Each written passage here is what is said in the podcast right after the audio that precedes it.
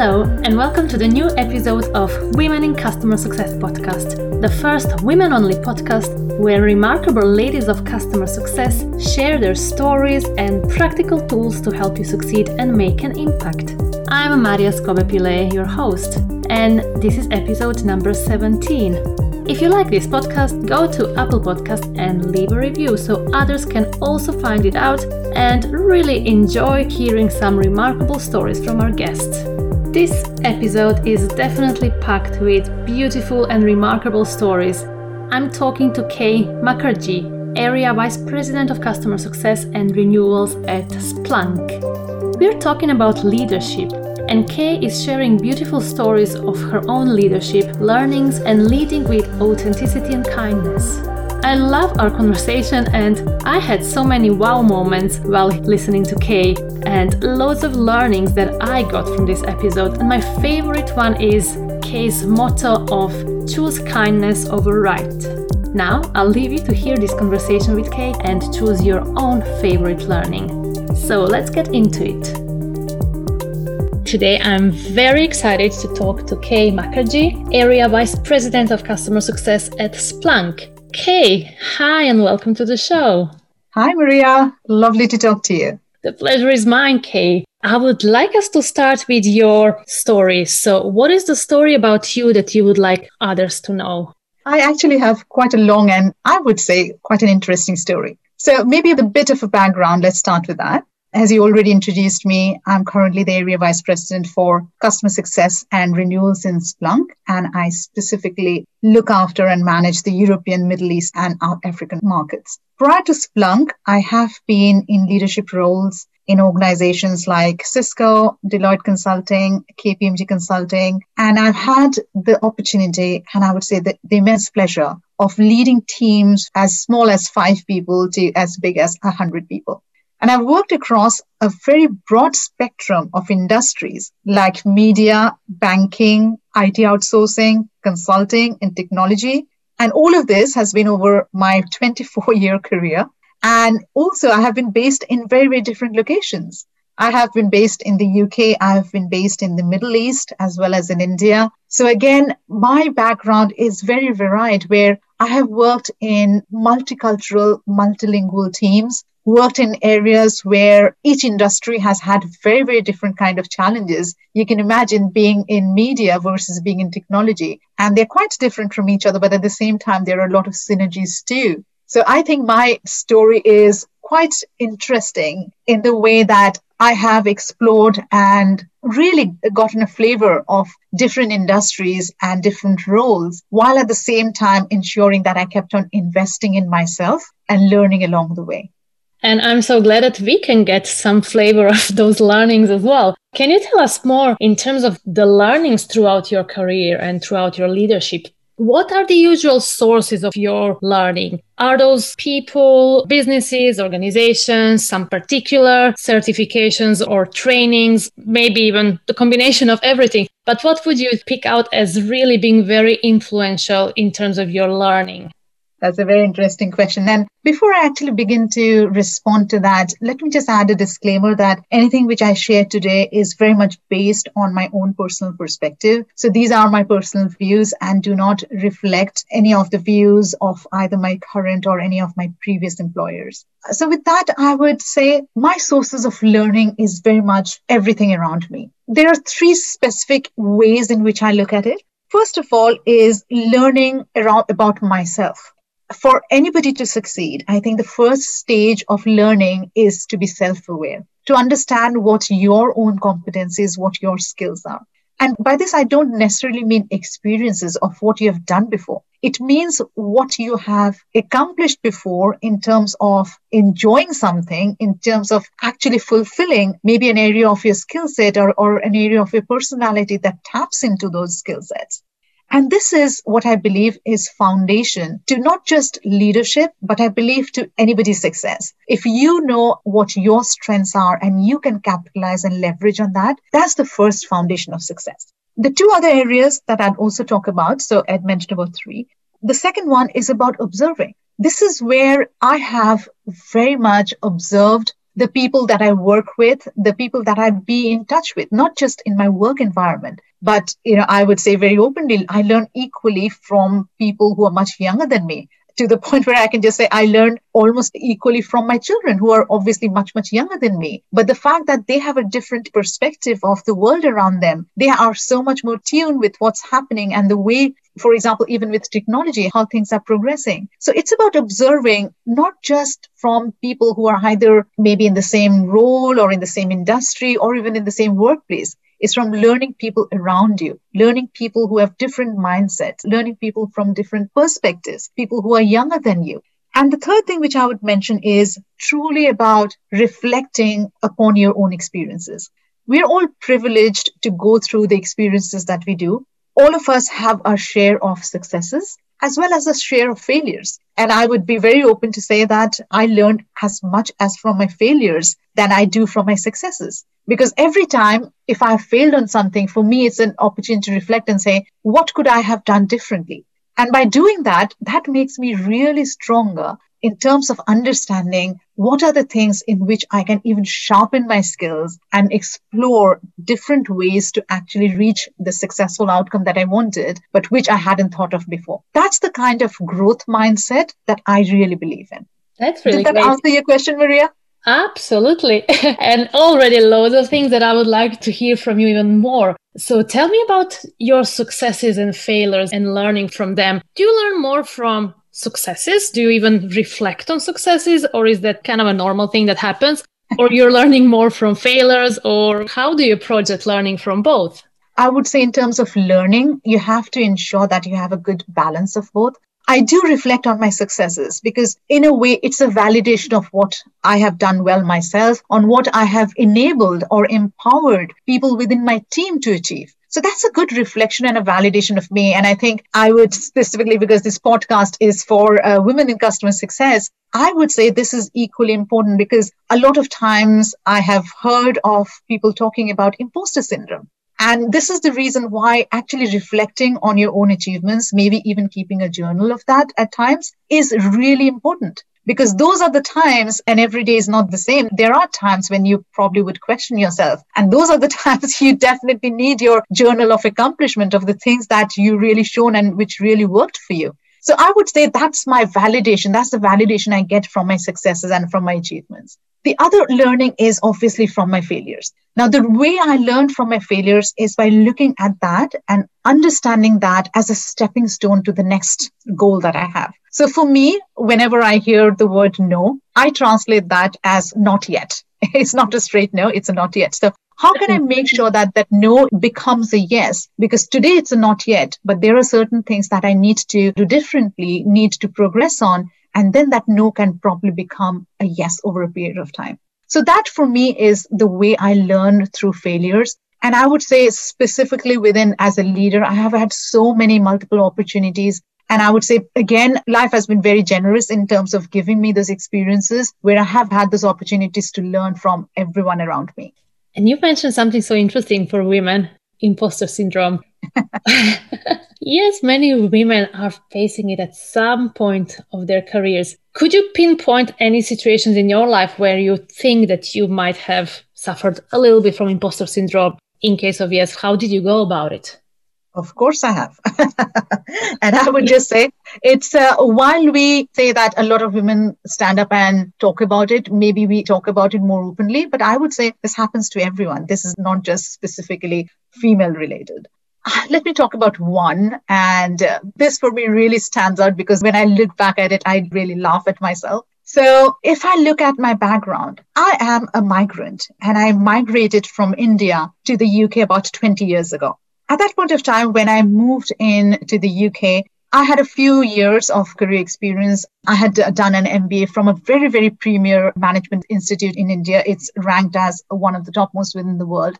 So I really had that level of accomplishment, which is, oh, I'm going to be really good at this. And then I land in the UK and again, having grown up in India, which is primarily the English is very much the primary spoken language. So it's not that there was a huge shock in terms of not, uh, you know, I, that's what I anticipated that it didn't, it wouldn't be much of a shock anyway. You know, they all speak English and I speak English exactly the same.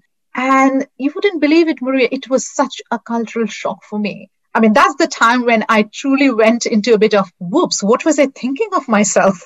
this is an area where, for the first few months, I even struggled to understand the British accent. And people would comment things, even in the workplace. I'll be like literally repeating the same words in my mind two, three times before I got, even understood what it meant. And this kept on happening for a few months, obviously, till the time I got used to it. And I remember one of my funniest incidents at that point of time. It was in the tube, and it, there was an announcement which was being made over the tube on the London tube for some time I couldn't figure out what they were saying. And literally I was looking around me and I was like, did they say it was it an evacuation? Was I supposed am I supposed to I was looking at the people around me in the tube, like just follow what the rest of the people are doing. If they're running out of the train, just run out of the train. So those were like, I would say, really interesting times. And there were times when I did question, am I fit for this? Is this where I will have an opportunity to shine? or would the challenges be so unsurmountable that uh, maybe you know this is not the right cultural fit for me or i would have a lot of uh, probably even language difficulties Obviously, 20 years later, things have changed quite a bit. And what I've understood, and if this is as an assurance to people who are going through this, is that you don't always have to reflect or be a duplicate of everybody around you. You do not have to be exactly. So, for example, even today, I know my accent is not the British accent because that's not what I absolutely want to be. What I want to do is I want to be understood. I want to be able to convey something where people are able to follow me. But that doesn't mean that I have to copy and be a duplicate of something else. So I think it's equally important to achieve a goal, but still remain truly authentic, to remain authentic to your true self so that you still retain a bit of that own identity, of that own self that you are. Wow, Kay, what a story. It resonates so well already with me. Few things that I picked up already. So you mentioned you had a degree from a prestige university. You know, from everyone around you, probably all of that sounded pretty much, oh, wow, you accomplished so much already. And then you moved to another country. You knew the language, but there are so many variations that you might not have understood. I really can relate because I got to the UK from Croatia. I completed a degree in Cambridge, which again would be one of the prestigious one, but I didn't feel as on top of the world, I felt a little bit of imposter syndrome for sure because I thought, oh gosh, I, I, was doing this research. And then in the research, you are told basically that what you're doing is just one very, very small piece in the huge puzzle of the knowledge that you don't know. So I definitely felt so much smaller than my accomplishments or degree were actually telling me. So I can completely understand your story and thanks for sharing. I'm sure that so many women, especially the ones I would say who move to another country and start everything from the scratch, I do believe that we have those fundamental elements of imposter syndrome that we are facing throughout the career. But thanks so much for sharing your tips. And you basically are giving all of us great permission to stay authentic however we are and wherever we are. So I appreciate that.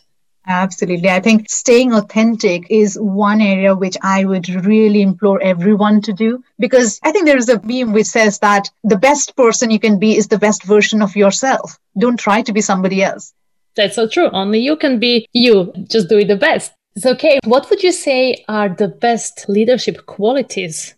So, for me, I think there are three elements of good leadership that I've seen over the years, both in terms of what I have observed with some of the best leaders that I've seen, whom I have been fortunate to work with, as well as the ones I've seen in the industry, as well as some of the things which, when I reflect on myself as to the areas where I just feel that's an area that I'm proud of. And those three are areas where, first of all, what I feel is that a leader needs to do is lead with a vision. So lead with something which is so powerful that it can unite followers, it can unite people. And by the way, when I talk about a leader, I'm not necessarily talking about a functional hierarchy here. I'm not talking about people within your team who report to you. I'm talking about it could be a leader in any context. It could be in a social context, a cultural context. You could be a leader within a group of people, or you could be a thought leader. So, how you actually inspire and get together and unite a band of followers. And that followers could be a team, or it could be, you know, just a spectrum of people around you who are rallied around a common cause. I think that's really important for a leader because that sets the tone on how you can influence people and you can get them to do their best. So the second thing, which I think as a really important leadership quality is someone who truly invests in areas which are really important for the team to flourish or for your followers to flourish, which is a culture of openness, of trust, of doing the best that you can and making sure that everything is done in an entire culture where there is support, there's mutual support, and there is the camaraderie. And the last thing which I would say, the third most important thing, and by the way, I'm just talking about three. I probably could cite a hundred of these leadership traits. The third one, which I think is really important, is what really motivates people, because at the end of the day, we are all humans and we all want to do our best, is having somebody, having a leader who truly believes in me. So for me, that's what I try to do for my team, which is identify the potential in each one of them and really try to be that person who motivates them to do their best. The way I think about is that my job as a leader is to find the diamond in every person and how can I sharpen each of the diamond so that they are giving off the best light. And if I can do that as a leader and identify the diamond in each one of my followers, that's what defines me as a leader. And that's the opportunity, I think, for those of us who are in leadership positions. It's not a functional role, it's a role which you take on. And if you can do that, that is what I think would change the world over a period of time.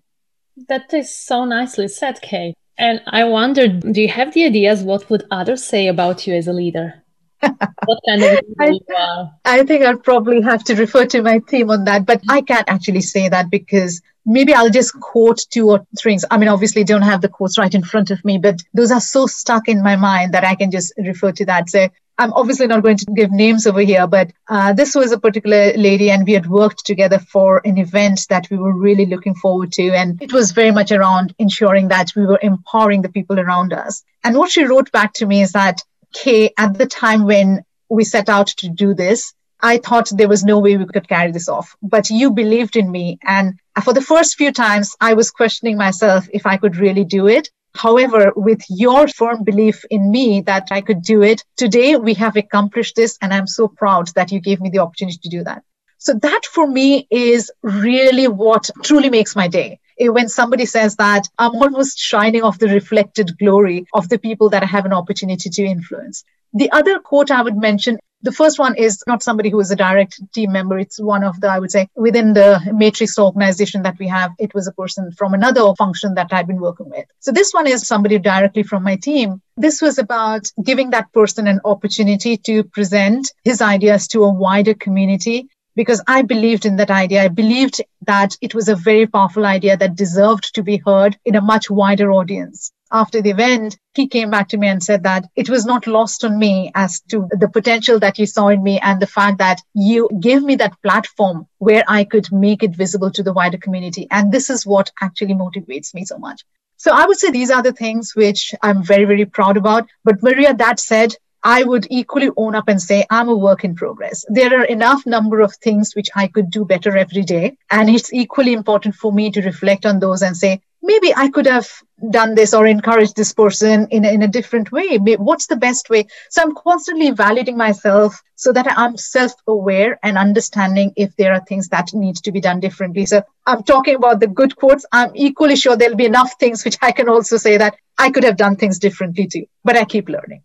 But isn't it a great journey just knowing what are your amazing strengths and getting validation from the team members and having that as something to keep you going and still being very open just to learn from your not even mistakes, but all the experiences that are happening. I really love your stories. It's so amazing to hear that you're giving others the platform to develop and how they are appreciating that. That's the trust that you build for life. You really can't get much better than that. Do you have any other stories that you think are very, very interesting from your overall leadership experience that you would like to share? I love hearing your stories, they are so fun. so, let me share this one with you because this one really left a very profound impact on me. Uh, this was about, I think, two or three years ago. I am obviously, as I mentioned, I have very strong principles. And one of my very strong principles is the principle of being fair. So, you know, do the right thing, do it at the right time, and do it in the right way. Within my team, and this person was at that point of time directly reporting to me, there was a particular incident which happened. And this person completely acted out of character and acted in a way in which It was something very bad. It was not expected from that person, but things unfolded in a way which was quite unfortunate. So I had two options. My first option was that, you know, I could take a very severe retribution. I could take a severe action in order to penalize this person for the error that she had committed right? And, it was a pretty significant one. So it was not one of those uh, little mistakes that happened. So it was quite a significant and quite a disastrous event that happened. Or the other thing which I could do is actually coach her and treat her with empathy and understand a bit more of what went wrong and give her a second chance. So for me at that point of time, I was a bit divided because on one hand, I was like empathy and yeah, I mean, obviously that's about being kind, but at the same time, it's also about being fair, which is your actions also have to reflect that level of fairness. Trust me, Maria, that was really a deep turmoil within my soul, which is what's the right thing to do? And somewhere in my mind, I just heard this word saying that if there is a choice between doing something right or being kind, choose kindness over right. And for some reason, that day I chose to be kind. And I said, I'm going to manage this. I actually stepped up as a manager, went and apologized to all the stakeholders for the mistake. I said there were things which were out of control. And I know, and I am personally putting my brand, my reputation on stakes is to say that I will turn this around and I'll make things right. And I completely shielded and protected my team member from any of the repercussions of that incident. And I can tell you, after six months, Maria, that person was was the most solid and most successful performer in my team it was such an amazing turnaround. And I mean, there, there was a lot of potential anyway. It was not just because of the single incident, but the fact that I went out, placed that faith in that person, gave her that second chance. And I just said, it was not with the expectation that I was expecting something back. It was just with the humility that we make mistakes. And sometimes if we stand up for each other, we both will become stronger tomorrow. And I did it with that spirit. And I think that for me was a very, very powerful lesson, which is it's not always every rule in the book. Sometimes it's the spirit of those rules that you need to follow. So if there's a choice between being right and being kind, choose to be kind. Thanks so much for that principle. It's amazing principle and what a story, what a testament of what having faith in someone and being kind towards someone can achieve. Amazing progression. Oh, that's really great to hear. Well, it sounds that definitely you contributed to making that person much better performer, leader probably. What would you say is your message to all the aspiring leaders in our industry? If there is one thing which I would like to really make sure that everybody imbibes, which is explore the growth mindset. So explore opportunities where you do not know something today, but don't be afraid of trying something out because you do not know there is always things which you can learn, which you can make sure you're selling in the next time around. So always have the growth mindset because that's the only way you will know how much you can stretch yourself. You do not know what you're capable of until you have really stretched yourself and you have tested yourself. And I think till the time you have either done it yourself or maybe you've had a leader who have stretched you and really developed you, I think there is still unfulfilled potential in you. And for me, I think the thing that would really make me sad if there is a world full of people who have unfulfilled potential. Because there is so much that each of us can bring, each of us can do. So if there is one ask that I would have from everybody, it's like dream big, try hard. Doesn't matter if you fail. If you fail, you know that you tried and then you know what you're capable of. So, but till that time, keep going and keep on having a growth mindset. This is such an amazing message for everyone. Thank you, Kay, for sharing that. And thanks for sharing your stories and for coming to the show. It was such a pleasure talking to you. Completely my pleasure in being able to share that. I hope you enjoyed today's episode. As always, I'd like to hear from you, so follow us on LinkedIn, Instagram, and get in touch. Subscribe now so you don't miss out of the following episodes. Have a great day and talk to you soon.